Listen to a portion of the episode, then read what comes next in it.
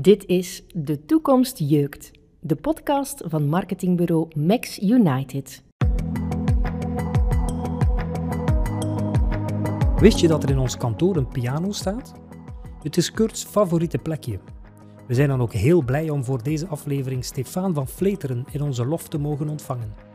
Hij is de CEO van het wereldvermaarde pianohuis Mane.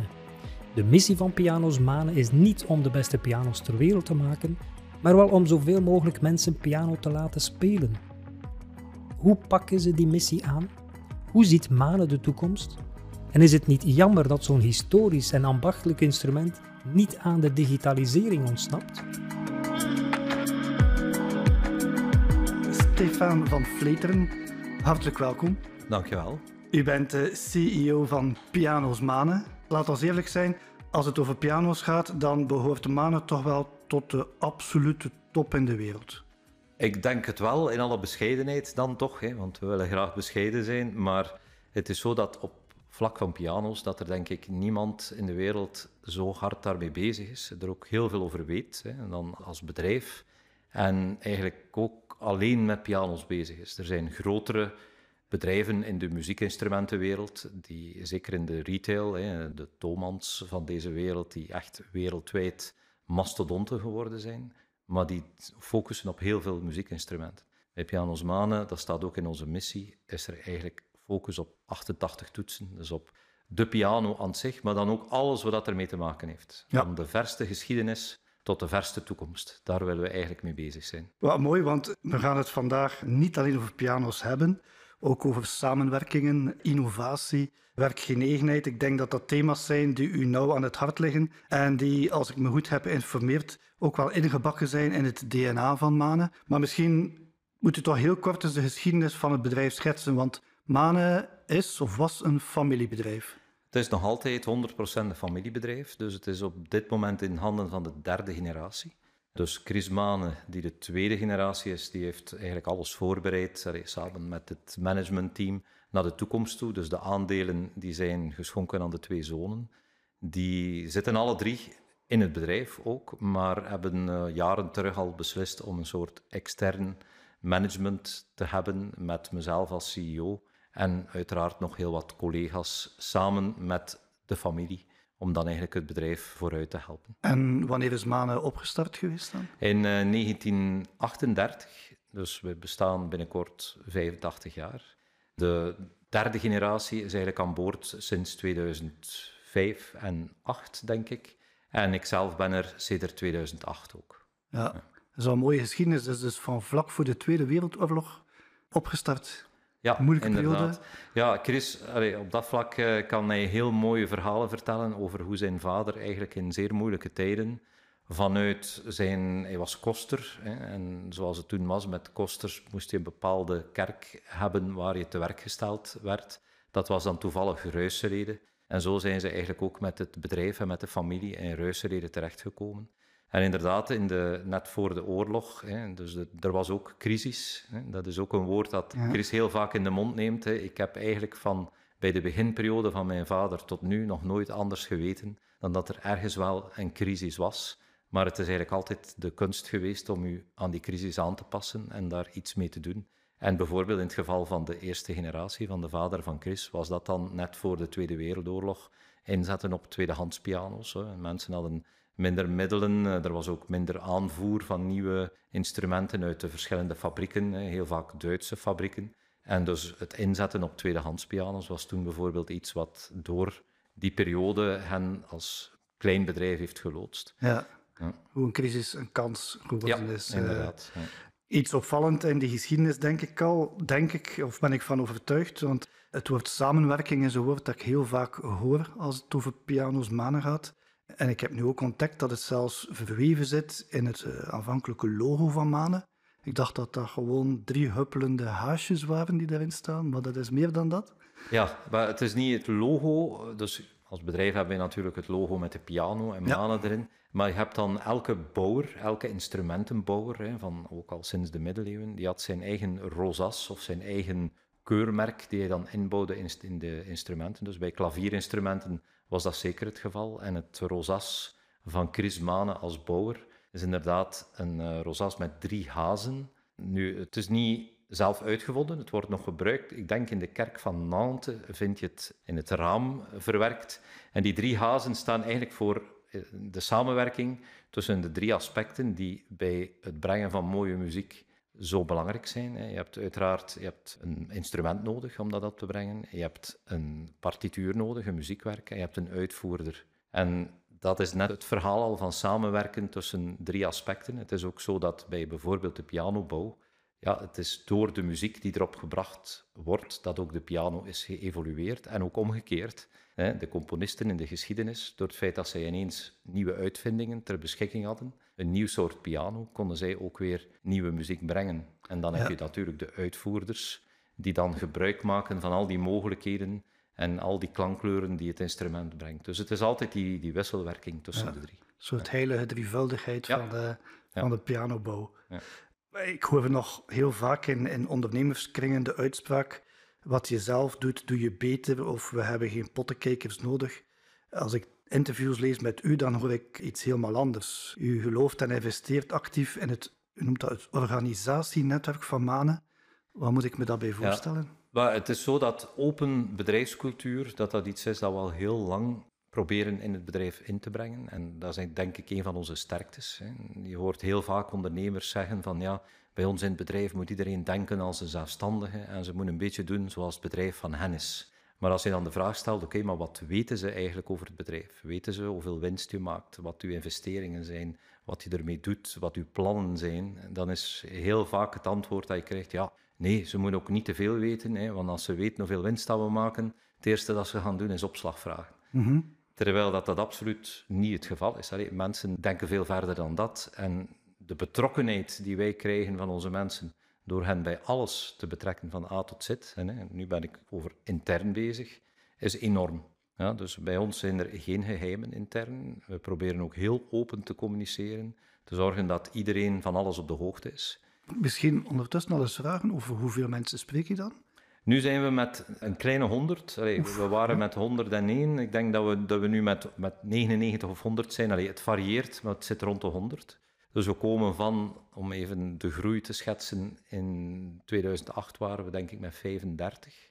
Dus we zijn nu gegroeid naar een 100 mensen. Dat is sowieso al uniek in de branche van de pianos. Hè, want het blijft toch een niche als je het business-wise gaat bekijken of retail geweest. En uh, daarvan ongeveer 75 in België en 25 in Nederland. En die mensen worden eigenlijk vooral georganiseerd rond zelfsturende teams. Dus dat is ook iets wat wij al de voorbije 15 jaar heel hard hebben aan gewerkt, om eigenlijk van een meer hiërarchische cultuur in het bedrijf te gaan naar een heel vlakke structuur, waar meer met rollen wordt gewerkt, maar waar het vooral de bedoeling is dat men echt gaat samenwerken en dat we eigenlijk allemaal aan dezelfde kant van het touw trekken om, ja, om het bedrijf vooruit te helpen. Met als gezamenlijke doel de piano en dan eigenlijk mensen zin doen krijgen om piano te spelen. Want dat is eigenlijk onze missie. Hè. Als je gaat kijken naar de missie van Pianos Manen, dan is dat mensen goesting doen krijgen om piano te spelen. Ja, dat viel mij ook op. Dat het niet was, we willen de allerbeste pianos maken, maar eigenlijk is op één mensen goesting doen krijgen om uh, piano te spelen. En dat lukt aardig.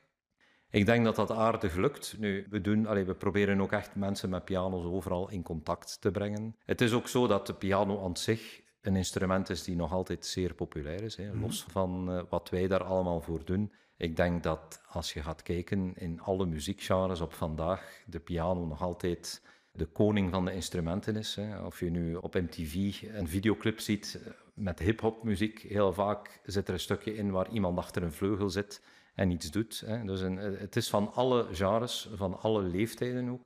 En we zien zelfs dat de, de instapdrempel steeds lager wordt. Hè. Je ziet kleuters op een iPad via een app in aanraking komen met, met witte en zwarte toetsen, waardoor dat ze eigenlijk al, ja, die, die zin om daarmee bezig te zijn, wordt daar eigenlijk al een stuk aangekweekt. Ja, ja, Waar pakweg 50 jaar geleden ja, dat helemaal anders was, moest je misschien al bij een gegoed gezin opgroeien, waar dan die piano stond en waar je daar dan door aangetrokken werd. Dus die drempel verlaagt wel steeds en dat is een goede zaak natuurlijk. Ja. Dus in feite kunnen we wel zeggen, als men in het jaar 2040 naar deze podcast luistert, is de kans groot dat er dan ook heel veel mensen nog piano zullen spelen of de piano zullen ontdekken. Ik ga daar zeker van uit. En het is ook zo, het mooie aan piano is dat het eigenlijk tegelijk zeer ambachtelijk en zeer, hoe moet ik zeggen, ja, geschiedkundig gezien is daar de voorbije honderd jaar weinig in veranderd.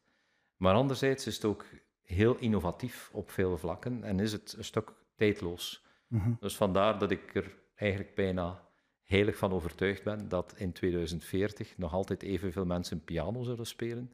En dat er naast de piano zoals we hem vandaag kennen, die er dan nog altijd zal zijn, dat er misschien ook wel weer evoluties, innovaties gaan zijn. De digitale piano vandaag Mhm. zal verder evolueren, maar ook nog andere dingen. Maar die akoestische piano zoals we hem vandaag kennen, ben ik zeker van, dat zal er nog altijd zijn. Het wordt een en-en verhaal. Het wordt Maar een en-en we gaan straks over die innovatie nog verder gaan. Iets dat mij wel intrigeerde ook was terug op die organisatienetwerken. Die spelen zich niet alleen binnen het bedrijf af. Jullie gaan eigenlijk ook buiten het bedrijf ja, netwerken, organisaties of samenwerkingen heel sterk aanmoedigen.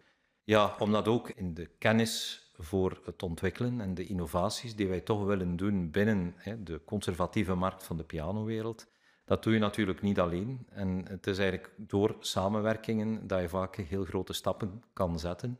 Een mooi voorbeeld nu is een samenwerking met een, een New Yorkse architect, Raphael Vignoli, die eigenlijk vanuit zijn ergonomie en vanuit zijn manier van denken in zijn gebouwen ideeën had voor het verbeteren van de piano zoals we hem vandaag kennen.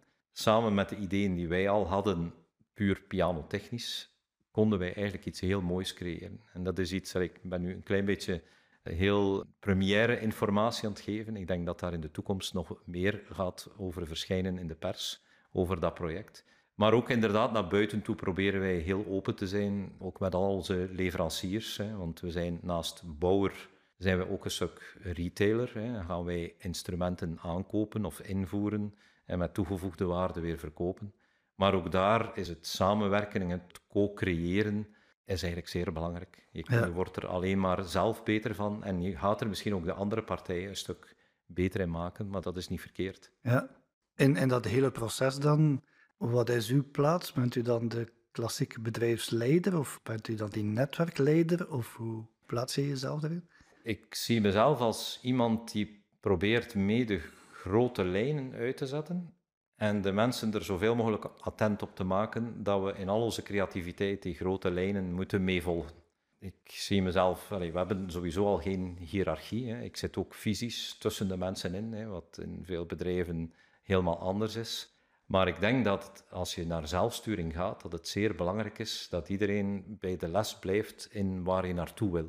En we zitten ook in een heel creatieve sector. We hebben heel veel creatieve mensen aan boord. En het grote gevaar is dat, ja, dat je met al die creativiteit ook vaak een beetje die gemeenschappelijke richting en dat gemeenschappelijke doel kan kwijtspelen. En ik denk dat het mijn taak is in het geheel om te zorgen dat we daar altijd dicht genoeg bij blijven. Uiteraard is er heel veel ruimte voor creativiteit daarbuiten. Maar de gezamenlijke doelstelling mag je niet uit het eh, oog verliezen. Samenwerken betekent dat je elkaar beter maakt. De nieuwste innovatie waar Stefan van Vleteren naar verwijst, is de inmiddels geïntroduceerde curved piano. De ontwikkeling gebeurde in samenwerking met de grootste pianisten ter wereld. Maar hoe orchestreer je zo'n samenwerking? Als ik dat hoor, die eh, open bedrijfscultuur, zelfsturende organisatie, die invloed en samenwerkingen van buitenaf, dat klinkt in theorie heel mooi, maar is elke werknemer daar klaar voor? Zorgt dat ook niet voor stress bij bepaalde mensen? Ik denk dat dat zeker zo is dat niet iedereen in zo'n systeem kan, kan werken. Ik denk als ik voor België spreek, hebben wij daar hard aan gewerkt de voorbije jaren. Enerzijds om mensen, ja, mensen die daar echt niet in pasten, die zijn misschien vertrokken, hè, omdat Ja. ze zich een stuk verweest achtergelaten voelden. En bij aanwerving is het wel zo dat, dat onze bedrijfscultuur eigenlijk de belangrijkste selectieprocedure is. Hè. Naast onze waarden die we hebben, we hebben het, altijd het idee van als iemand slim is en hij past in onze cultuur en onze waarden, dan werkt dat. En al de rest kan je leren. Terwijl iemand die alles al kan wat je wil voor de job, maar die helemaal niet past in je cultuur of er andere waarden op nahoudt, ja, dat wordt altijd moeilijk. Waardoor dat we nu geëvolueerd zijn tot een team, een, een prachtig team, want dat vind ik nog altijd de grote sterkte van het bedrijf. Dat zijn die mensen die echt allemaal die cultuur omarmen, die weten hoe dat wij daarmee omgaan en hoe dat zij daar kunnen mee omgaan. En het grote verschil hebben wij uiteraard in Nederland gemerkt. Hè, want daar hebben wij in december 2018 een bedrijf overgenomen, de nummer 1 van Nederland. Die was met 25 medewerkers. En eigenlijk hadden wij op voorhand heel hard gekeken, ja, de cultuur in Nederland en de cultuur in België, hè, hoe verschillen die landen van elkaar. En eigenlijk is gebleken dat dat toch een beetje fout ingeschat was, want die landencultuur heeft voor ons heel weinig invloed gehad. Een Nederlander en een Belg zijn wel verschillend, maar als het gaat over muziek en over business doen, dan viel dat wel mee. Maar wat was het grote probleem? Was de bedrijfscultuur zelf. Het bedrijf dat we hebben overgenomen was heel hiërarchisch gestructureerd. Ook al waren er maar 25 mensen. Je had de generaal en de kolonels en, de, en iedereen was verantwoordelijk voor zijn stukje en iemand anders mocht zelfs niet meedenken over andere stukjes. Het open cultuur was er helemaal niet. Niemand wist hoeveel het bedrijf aan omzet maakte, winst maakte, wat de plannen waren. En uiteraard, als je dan vertelt, we gaan het anders doen, dan vindt iedereen dat heel, heel goed. Maar het menselijke, het, de gewoontes van jaren mhm. veranderen, dat heeft toch wel wat tijd gekost. En we zijn nu drie jaar verder, waar natuurlijk ook een paar coronajaren tussen zitten. Maar nu kunnen we zeggen dat we mee zijn en dat we eigenlijk een soort eengemaakte bedrijfscultuur hebben. Maar dat was echt wel even, even schrikken, hoe dat mensen, ook al zijn ze echt bereid om in die nieuwe cultuur mee te gaan, ja, zich verweest voelen als ze ineens zelf mogen beslissen. Zelf mogen creatief brainstormen, nadenken, met ideeën afkomen, terwijl het vroeger altijd voor hen gedaan werd. Dus dat was wel een, uh, een grote omschakeling. Ja, ik kan het me best voorstellen. Ja. Ik las ook op jullie website dat jullie echt wel interne procedures hebben om het maatschappelijk denken te bevorderen. Ik lees het zoals ik het eh, op de website ook heb gelezen. Wat moet ik mij daar concreet dan bij voorstellen? Ja, maar er zijn natuurlijk verschillende dingen. We gaan bij elk bedrijfsproces ook daaraan denken. Hè, en dat staat ook in ons DNA, van hoe we daar moeten mee omgaan. Het gaat van, we gaan een boek drukken. Hè, dat is nu bijvoorbeeld waar we mee bezig zijn voor ons zoveeljarig bestaan willen we een boek. Oké, wat zijn de maatschappelijke elementen die je daar moet in meenemen? Van het papier en, en hoe het gemaakt wordt, uh, hoe het verdeeld wordt. We hebben natuurlijk dingen die we puur commercieel ook doen. Hè. Je hebt waarschijnlijk gelezen dat we voor elke piano die buiten gaat, dat we een boom planten of hè, laten planten samen met WeForest. Maar we willen echt dat bij iedere procedure dat mensen gaan nadenken, wat is die impact? Nu, dat staat daar, dat is natuurlijk gemakkelijk gezegd. Daar hebben we wel nog een hele weg te gaan, dat, dat wil ik ook wel echt toegeven. We zijn nu aan het kijken om eventueel het VOCA-charter van maatschappelijk verantwoord ondernemen te gaan bekomen hè, en daar echt ook een, een hele weg naartoe uit te schrijven. We voelen ook dat dat nodig is, omdat wij we zijn ook heel hard bezig met de generaties binnen ons personeel. Hè. Als je spreekt over HR, door het feit dat we vlak gestructureerd zijn, is alles heel informeel, kan er heel veel. Maar wij zijn eigenlijk vooral aan het kijken hoe zijn onze mensen eigenlijk generatiegewijs ingedeeld. Hoeveel babyboomers hebben we in dienst, hoeveel mensen van generatie X, generatie Z en zo verder. En door bij te leren over wat er specifiek is voor die generaties, zie je ook de verschillen en begrijp je ook veel beter waarom bijvoorbeeld de jonge mensen die er de laatste vijf jaar bijgekomen zijn, over veel dingen anders gaan nadenken. Iets heel stoms. Hè. Op een bepaald moment zeggen we, we gaan gratis fruit geven aan het personeel. En bij ons, we beslissen dat op dag één en de dag daarop is dat uitgevoerd, hè, door het feit dat die beslissingslijnen heel kort zijn. Maar dan zijn er die opmerkingen van, ja, de bananen die jullie in de rifter gelegd hebben, zijn eigenlijk wel niet op een maatschappelijk verantwoorde manier tot ons gekomen, kun je daar in de toekomst ook op letten. En dan is er een mhm. generatie die zegt van, ja, een gegeven paard kijk je toch niet in de bek, in plaats dat je tevreden bent dat je gratis fruit krijgt.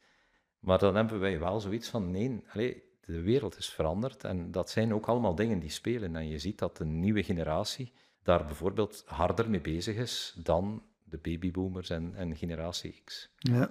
Ja, dus ook daar proberen wij dat maatschappelijk verantwoorde denken stap voor stap in de onderneming te versterken. Het is er al, maar we hebben daar zeker nog een weg te gaan. Ja, want bijvoorbeeld een van jullie belangrijkste grondstoffen is hout. Ja. Niet zomaar hout, moet ik. Ja. Ik denk dat de kwaliteit eh, van, van het hout, eh, de selectie daarvan heel belangrijk is. Ja, we zien dat die ontbossing een heel groot probleem is. Met één boom te planten per verkorte piano zullen jullie aanvoer van, van het hout dat jullie nodig hebben ook niet opgelost eh, zijn. Denk je dat, dat jullie daar een taak hebben om daar een tandje bij te steken? Kunnen jullie meer doen? Wel, wij, wij doen ook meer, want we moeten natuurlijk ook kijken wat dat er dan met de bomen gebeurt die in een piano gaan. Als je ziet dat de gemiddelde piano makkelijk 50, maar sommigen 100 jaar oud worden. En als je een, een Steinway neemt, hè, een Steinway uit 1875, we hebben er zo nog vele staan, die zijn nog altijd even goed, die klinken nog altijd even prachtig als een nieuwe Steinway van vandaag. Als je kijkt hoe dat hout besteed is, dan kan je zeker zeggen, dit is echt wel heel goed besteed. We werken ook mee aan de circulaire economie. Al van in de jaren 70 is er een pianohuursysteem. Tegenwoordig zouden ze dat een pianodeelsysteem noemen misschien, hè, met de deelauto's en de deeleconomie.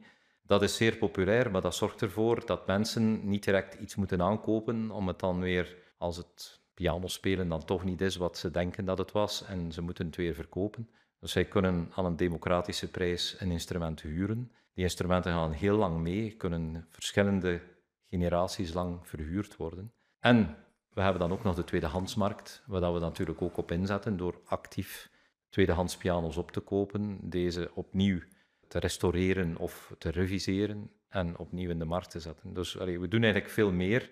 Je hebt terecht een punt, er gaat meer dan één boom in een piano. Afhankelijk van hoe groot dat de boom is natuurlijk. je hebt heel veel houtsoorten nodig. Maar ik denk als je een boom kan spenderen aan iets, dat een piano dan een heel duurzaam iets is die zo lang meegaat en, en zoveel generaties lang plezier geeft, dat die boom zeker goed besteed is. Ik neem even een, sprongetje naar die digitalisering die je al hebt genoemd. Ik kan me voorstellen dat die pianosector ongelooflijk is veranderd door de digitalisering. Niet alleen op vlak van marketing, maar ook op productniveau. Maar die opkomst van die digitale piano bijvoorbeeld, dat moet voor de familie Manen toch een, een, een hartverscheurende evolutie zijn geweest. Een, een, piano zonder snaren. Was u daarbij? Hebt u dat meegemaakt? Hoe zij daarop hebben gereageerd? Wel, ik ben, toen ik erbij kwam in 2008, was een van mijn doelen ook om de digitale piano bij Manen nog beter op de kaart te zetten. Maar ik moet wel zeggen, het was Chris Mane zelf, hè, en dat is misschien niet wat je zou verwachten, die eigenlijk van bij het begin heel hard fan was van het instrument. En ook al direct inzag dat dat niet een bedreiging was voor de piano, want heel veel handelaren, tot zelfs nog maar kort geleden, waren heel veel handelaren, keken nog naar de digitale piano als een bedreiging voor de akoestische. En dat heeft Chris Mane nooit zo gezien, en allee, heb ik zelf zeker ook nooit zo gezien. En we zien het ook, het ene versterkt het andere. Als men mij daarover aanspreekt, vraag ik ook soms, of stel ik de vraag terug van, wat vinden jullie nu beter, een auto of een motto? En de meesten zeggen dan, ja, maar ja, het hangt ervan af. En ik heb thuis een auto om met mijn gezin mijn verplaatsingen te maken, maar in het weekend ontspan ik heel graag op de, op de motto. Hè. Of ik heb eerst een auto gekocht en later een motto en omgekeerd. En eigenlijk is dat met die pianos net hetzelfde. Iedereen, zelfs de meest fervente poppianist in studio's op elektronisch materiaal, die gaat bevestigen, het enige echte gevoel heb je op een akoestische piano, de snaren die trillen, dat is nog altijd de droom van elke pianist. Maar het is wel zo dat die digitale piano heel veel heeft mogelijk gemaakt. Het mobiele, een piano onder je arm nemen bij manier van spreken en overal gaan spelen, de zekerheid dat je een goede piano mee had, hè, want daarvoor men wist nooit wat er zou staan. Hè. Als een, een jazzpianist in een pub moest gaan spelen, dan had hij evenveel kans dat daar een prachtig instrument stond, maar ook dat daar een wrak stond die heel vals was, waar de helft van de toetsen niet meer goed functioneerden. En nu heeft dat een bepaalde zekerheid, dus die mobiliteit, maar ook het, oefenen met een hoofdtelefoon, ja, dat kan je ook niet op een akoestische piano. Hè. De mensen zijn altijd kleiner gaan wonen in de steden, hè. meer en meer gaan mensen op appartementen wonen.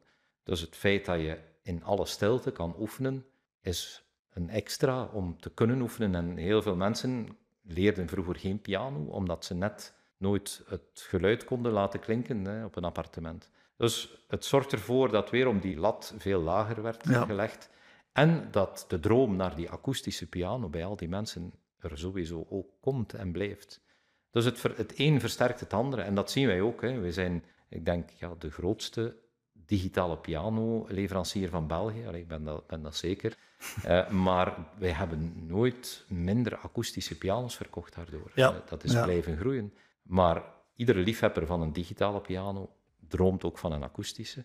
En wij kennen veel toppianisten die, die op Steinways spelen, maar die zeggen, ja, als ik in mijn buitenverblijf ben, dan staat daar een goede digitale piano. En dat is oké. Heel wat ondernemers ervaren de digitalisering van hun ambacht als een bedreiging. De familie Mane zag in de digitalisering vooral kansen. De digitale piano zorgde ervoor dat het pianospelen toegankelijker en betaalbaarder werd. En dat dus veel meer mensen bereikt kunnen worden. Maar waar ligt de grens? Biedt het metaversum nieuwe mogelijkheden en markten? In die productontwikkeling, eh, die innovatie, daar zitten we nog niet aan het eindpunt wat digitalisering betreft, vermoed ik. Zetten jullie al stappen in de wereld van, van de metaverse, van de virtual reality? Zijn daar mogelijkheden in de branche van de piano's? Wel, het is grappig dat je de vraag stelt. We hebben eigenlijk net gisteren van Steinway te horen gekregen. Steinway brengt een limited edition van, van pianos op de markt, van vleugels. En wie zo'n instrument aanschaft, die krijgt er eigenlijk ook een NFT-versie. Een non-fundable token bij? Ja, Van, van het instrument bij. Dus, uh, het zijn toch eerste stappen die aangeven dat ook zelfs een heel conservatief bedrijf als Steinway, dat die ook daaraan aan het meedenken zijn. Ja. ja. Nu, als u mij vraagt, de veranderingen en de innovaties in de pianowereld, ik denk dat die op twee zaken vooral gaan komen. Uiteraard het elektronische en allee, de digitale pianos worden steeds beter, steeds innovatiever, staan qua mogelijkheden steeds dichter bij de akoestische. Maar je ziet ook dat steeds meer akoestische pianos met elektronica worden uitgerust. Dus je ziet een soort integratie van de twee. Een hybride piano. Een soort hybride. En het is heel goed mogelijk dat binnen 30 jaar of tegen 2040 dat alle pianos hybride gaan zijn. Dat men misschien niet meer gaat spreken over digitaal of akoestisch. Dat je steeds de twee in één zult hebben. Ja. ja. Want wij zien toch wel die evolutie komen. Je ziet steeds, de, je hebt digitale pianos die eigenlijk de volledige mechaniek van een akoestische piano bevatten om het identiek hetzelfde toetsengevoel te hebben. Ja. Dus dat is dan eigenlijk een akoestische piano, maar zonder snaren en met een elektronische module erin. En anderzijds zie je dan akoestische pianos, waar je ook al met een hoofdtelefoon kan opspelen, die je dan in een soort digitale modus kan schakelen daarvoor. Dus die twee groeien steeds dichter naar elkaar toe. Heb ik dat goed begrepen? Toen ik de laatste keer bij jullie in de showroom was, zag ik iemand een uitleg geven rond een heel mooie piano. Ik weet niet of het Steinway was. En ik dacht dat ik hem hoorde vertellen dat als je die piano in je woonkamer had, dat een toppianist in New York kon spelen ja. en dat diezelfde piano en de toetsen bewogen dan eigenlijk mee. Ja. Vertel ik het goed? Is dat de... Ja, ja, inderdaad. Ik wou daar eigenlijk nog op inpikken. Een andere evolutie dat we vandaag zien, hè, als je teruggaat naar het begin van de vorige eeuw, had je de player-pianos, ja. de pianos met rollen, ja. hè, omdat er gewoon als je zelf niet kon spelen, was dat de enige manier om muziek in je woning te hebben. Hè. Dus uh, dat is dan een beetje stilgevallen met de opkomst van de grammofoon en de radio. En dan had men ineens andere mogelijkheden om muziek thuis te hebben. Maar dat is een beetje blijven doorleven. En eigenlijk sinds de jaren 90 zijn de digitale versies daarvan ontstaan. In die zin dat je nog altijd een akoestisch instrument hebt en dat daar een soort mechaniek in zit die aangestuurd wordt met elektronica en die eigenlijk zorgt dat die toetsen spelen. Dus de piano speelt als het ware vanzelf. Nu, ook daar is een enorme evolutie in geweest en het is eigenlijk Steinway die nu met zijn Spirio-systeem een heel innovatief iets op de markt brengt, waar je inderdaad niet alleen de playerkant hebt, maar ook de recordkant, hè, waar dus eigenlijk detectie onder de toetsen zit van een Steinway piano. En waar in New York bijvoorbeeld een artiest een concert kan geven. Dat wordt allemaal gedetecteerd. Die data wordt in real-time via het internet verstuurd naar een piano die in ruisreden staat. Daar komt die data binnen en gaat die eigenlijk met een precisie van meer dan duizend niveaus, hè, want je hebt natuurlijk heel veel aanslagdynamische niveaus mogelijk, gaat hij dat terug, de piano die daar staat, aansturen en gaat hij dat eigenlijk reproduceren. Dan kan je eigenlijk bijna live meeluisteren naar het concert dat in New York plaatsvindt.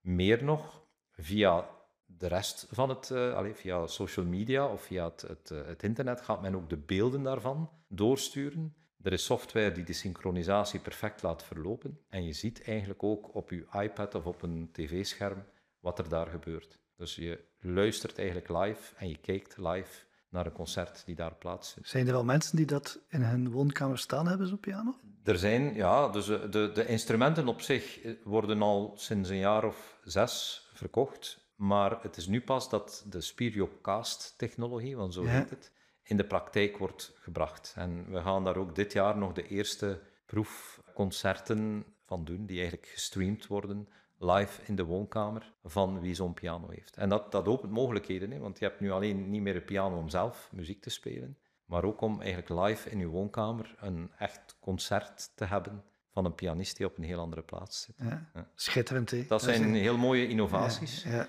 Natuurlijk, als het gaat over innovatie, mag ik niet vergeten van de innovatie te vermelden waar we het meest van al trots op zijn. En daar heb je misschien ook links of rechts iets over gehoord. Met onze eigen concertvleugel die wij op de markt brengen en die wij 100% in Ruisreden bouwen. Dat is echt 100% ambachtelijk gemaakt in Ruisreden.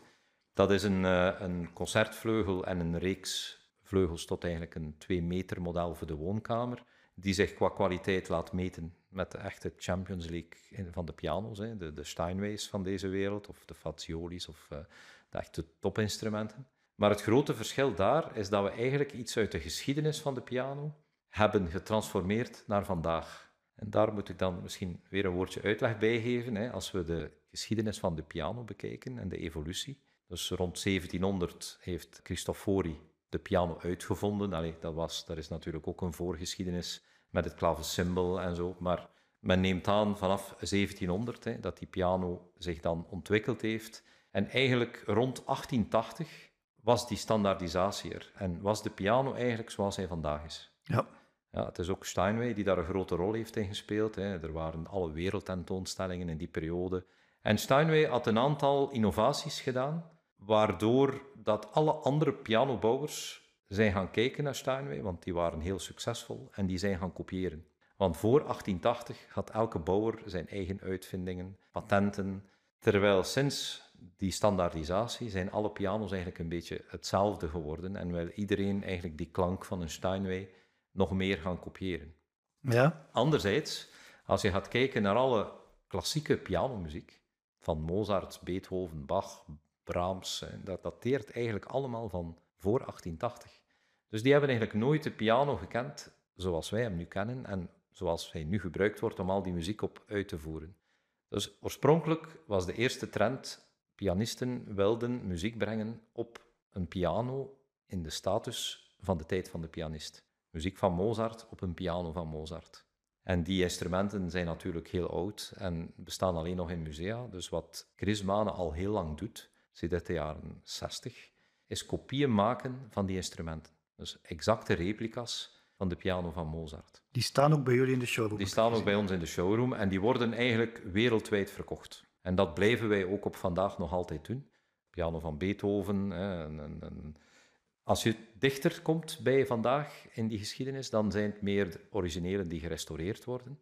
Als je verder gaat in de tijd, dan zijn die originelen te schaars of geschiedkundig hebben die een veel te grote waarde, waardoor dat je die niet kan restaureren. En dan gaan we replica's maken. Maar er waren ook altijd ja, Chris zei altijd, ja, ik ken daar zoveel van ondertussen, ik zou die veel beter kunnen maken. Maar ik mag niet, want dan zijn ze geschiedkundig niet meer correct. En eigenlijk op een bepaald moment is men gaan nadenken van, wat als al die uitvindingen van toen, die eigenlijk gestopt zijn, waar men niks mee verder gedaan heeft, wat als die wel zouden verder geëvolueerd zijn naar vandaag? En een van de voornaamste veranderingen rond die periode was dat men de snaren is gaan kruisen. Ja. Dus vroeger lagen die snaren allemaal recht naar achter en men is die snaren gaan kruisen. En dat is een standaard geworden. Dat zorgt ook voor een mooie, uh, als het ware, wolk van klank, hè, omdat al die, al die tonen elkaar beïnvloeden. En die rechtsnarigheid is gestopt omdat Steinway zo populair was met hun kruisnarige instrumenten, zijn al die andere bouwers Steinway gaan volgen. En wat Chris nu gedaan heeft, is eigenlijk gaan kijken van oké, die rechtsnarigheid, stel dat dat wel gebleven was. En dat men al de nadelen daarvan op een andere manier was gaan compenseren. En net op dat moment was er een topartiest die ook eigenlijk met dezelfde vraag zat, hè, Daniel Barenboim. En weerom een soort co-creatie. Ja, ja. Dat heeft eigenlijk geleid in 2016 tot de eerste rechtsnarige concertvleugel van Chris Mane. En we zijn ondertussen acht jaar verder, acht jaar, zes jaar verder, sorry. En we hebben een hele reeks van die instrumenten die we eigenlijk nu commercialiseren over heel de wereld. Dat is natuurlijk een proces die traag gaat, hè, die tijd vraagt, maar we zien toch een enorme interesse. Ja. Ja. En dat is innovatie, maar het is innovatie door dingen van vroeger te vertalen naar de tijd van vandaag. ja. En je maakt er, als ik het goed begrijp, echt een oneerlijk voordeel van, want de concurrentie zal dit wellicht niet kunnen kopiëren. Nee, Ja. inderdaad. Het is ook leuk om dan dit verhaal te horen. Zaken uit het verleden die vandaag en in de toekomst terug door de nieuwe technologie en nieuwe inzichten kunnen groeien. Want jullie eh, PR-manager, Tine Mannaerts, die vertelde me dat Beethoven eigenlijk in zijn tijd ook al een, een soort influencer was. Het Ja. woord bestond nog niet. Maar dat was gebruikelijk dat fabrikanten probeerden Ja. een Mozart en een Beethoven een piano op te dringen. Of... Ah, ik denk niet dat het zozeer opdringen was. Die, het is ook dat, dat samenwerken. Hè? Want wat ik daarnet al zei, veel muziek zou er nooit geweest zijn als je Beethoven nu neemt, als de bouwers niet op zijn wensen hadden ingespeeld en ook de instrumenten hadden aangepast voor hem. En hij, door dan zo'n soort instrument te hebben, weer andere mogelijkheden had om andere soorten muziek te gaan maken. Dus het waren enerzijds influencers, maar eigenlijk bijna in beide richtingen. Want oké, elke bouwer wilde natuurlijk heel graag dat die populaire componisten van toen op hun instrumenten speelden. Maar zij kregen ook heel veel feedback terug. En het liet hen ook toe om hun instrumenten beter te maken en echt te innoveren.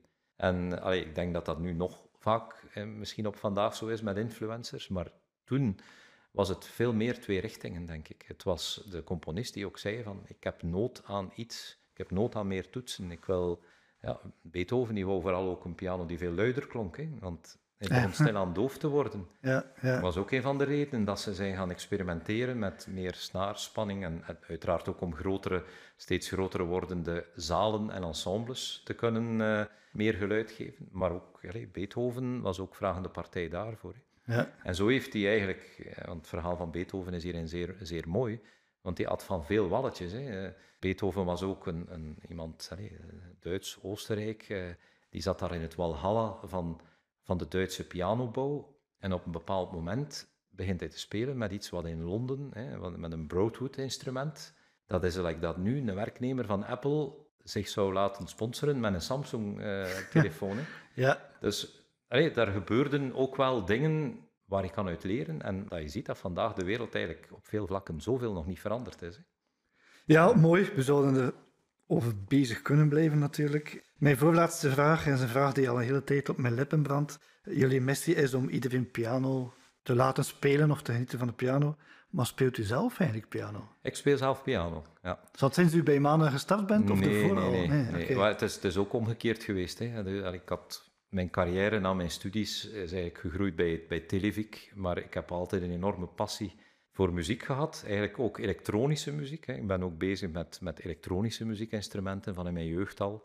Zo ben ik eigenlijk ooit bij Televic ook terechtgekomen, omdat die ook met elektronica bezig waren. Maar ook piano speel ik al heel lang. En het is ook die interesse die mij uiteindelijk naar Manen heeft geleid. En Ja. ik denk dat dat het mooie is van heel ons team. Op een of andere manier zijn we allemaal actief of passief met muziek bezig en ook heel erg geïnteresseerd in de piano. Ja. Als je kijkt het parcours dat jullie zeker nu de laatste jaren hebben afgelegd en de, de positie die jullie hebben in die branche, wat zijn de dromen dan nog? Waar ziet u Manen dan staan eh, in 2040? 2040 is heel lang natuurlijk. Wij denken heel, heel hard na over waar willen we binnen vijf jaar staan met het bedrijf. Kijk, ik denk dat het, het project van onze rechtsnarige vleugel, daar dromen wij toch van. Allee, daar, het is niet alleen een droom, het, is ook een, een realiteit. Hè, dat we, we hebben nu een heel mooi aanbod aan instrumenten. We hebben artiesten die, die, dat omarmen. En we zijn ervan overtuigd dat er voor dat project een enorme toekomst weggelegd is in de evolutie van de piano. Dus dat is voor ons zeker iets, uh, ik hoop in 2040, als men terugluistert, dat men zegt, ja, ja ik heb zo'n instrument en dat die over heel de wereld navolging ook gekregen hebben, want we hebben ook patenten, uh, er zijn ook mogelijkheden dat andere bedrijven daarmee gaan bezig zijn. Het andere is natuurlijk dat, dat wij ook internationaal kunnen groeien. De positie die wij in België hebben en waar we nu ook in Nederland naar streven, dat we dat misschien ook in andere landen kunnen verkrijgen. En wat vooral de droom is, is dat er nog evenveel en zo niet nog meer piano wordt gespeeld. Maar daar ben ik eigenlijk niet zo ongerust over. Mhm. Het is ook leuk om te zien bij jullie op de zaak. Jullie hebben een prachtige showroom waar heel veel zaken georganiseerd worden op, op hoog niveau. Uh, heel vaak. Ik herinner mij toen ik daar was dat ook uh, meteen verteld werd van kijk, loop maar eens rond en kijken mag, aankomen moet. Ja. Totaal omgekeerde reactie. Ja. Dat is echt wel de, de filosofie van, van Manen, van speel op die piano's, pak niet, ze vast. Niet aanraken is verboden, zeggen wij vaak.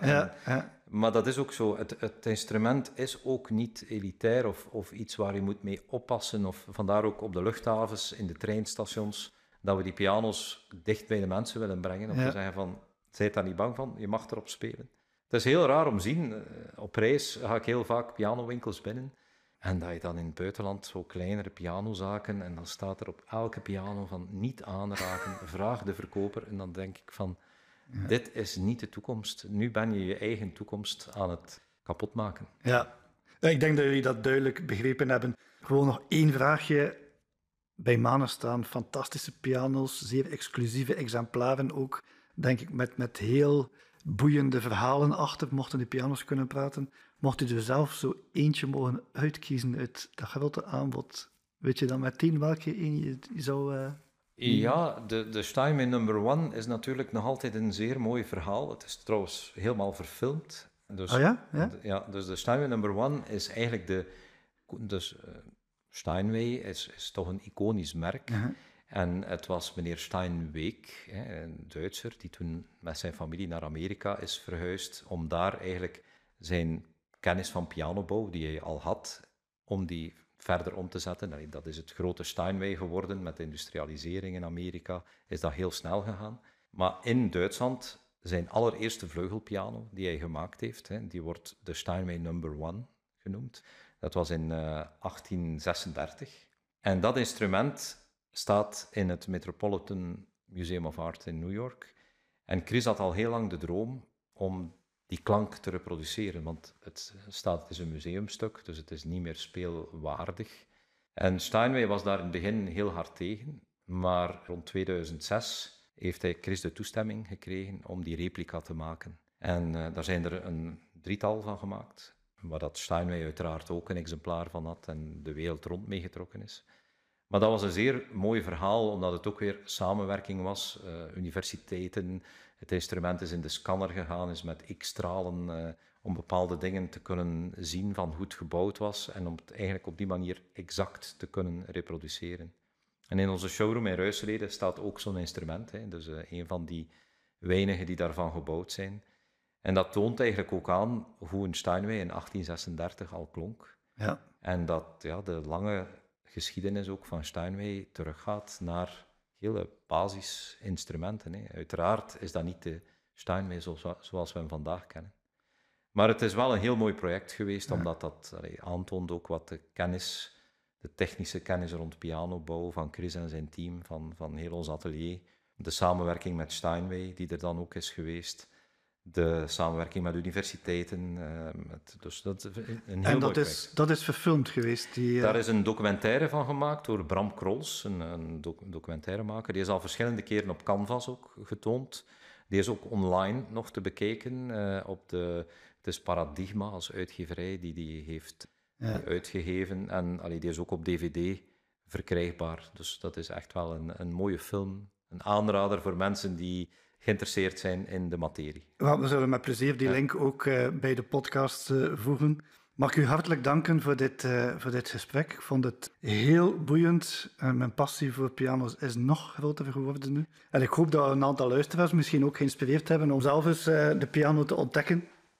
Zeker en vast. Ik kan om te eindigen misschien, je bent daar nooit te oud voor. Hè. Dat is iets wat wij ook al lang zeggen. Er zijn heel veel mensen die daar pas op veel latere leeftijd aan beginnen. Je gaat nooit meer meedoen met de Koningin Elisabeth-wedstrijd, maar dat zal ook nooit je doelstelling nog zijn. Mhm. En dat hebben we nu in de voorbije coronaperiode echt wel gemerkt, dat heel veel mensen ja, toch begonnen zijn met piano te leren en daar heel veel plezier in hebben. Dus uh, ik zou zeggen, uh, volg uw passie en leer het, ook al ben je nog 65 of 70, je kan het zeker nog allemaal leren. Dat is een mooie boodschap om te eindigen. Hartelijk dank voor het bezoek en tot uh, heel binnenkort. Dank je wel. Dat Pianos Manen een perfect voorbeeld is van hoe een oneerlijk voordeel gecreëerd en geëxploiteerd kan worden, is overduidelijk. En toch is hun missie niet om de meest dure en exclusieve piano's te maken, maar wel om zoveel mogelijk mensen zin te geven om piano te leren spelen. Dat zou hen in 2040 de grootste voldoening geven. Kurt heeft alvast de smaak te pakken. Ook benieuwd naar wat jouw oneerlijk voordeel zou kunnen zijn? Dat is ons vak. Kijk maar even op maxunited.be.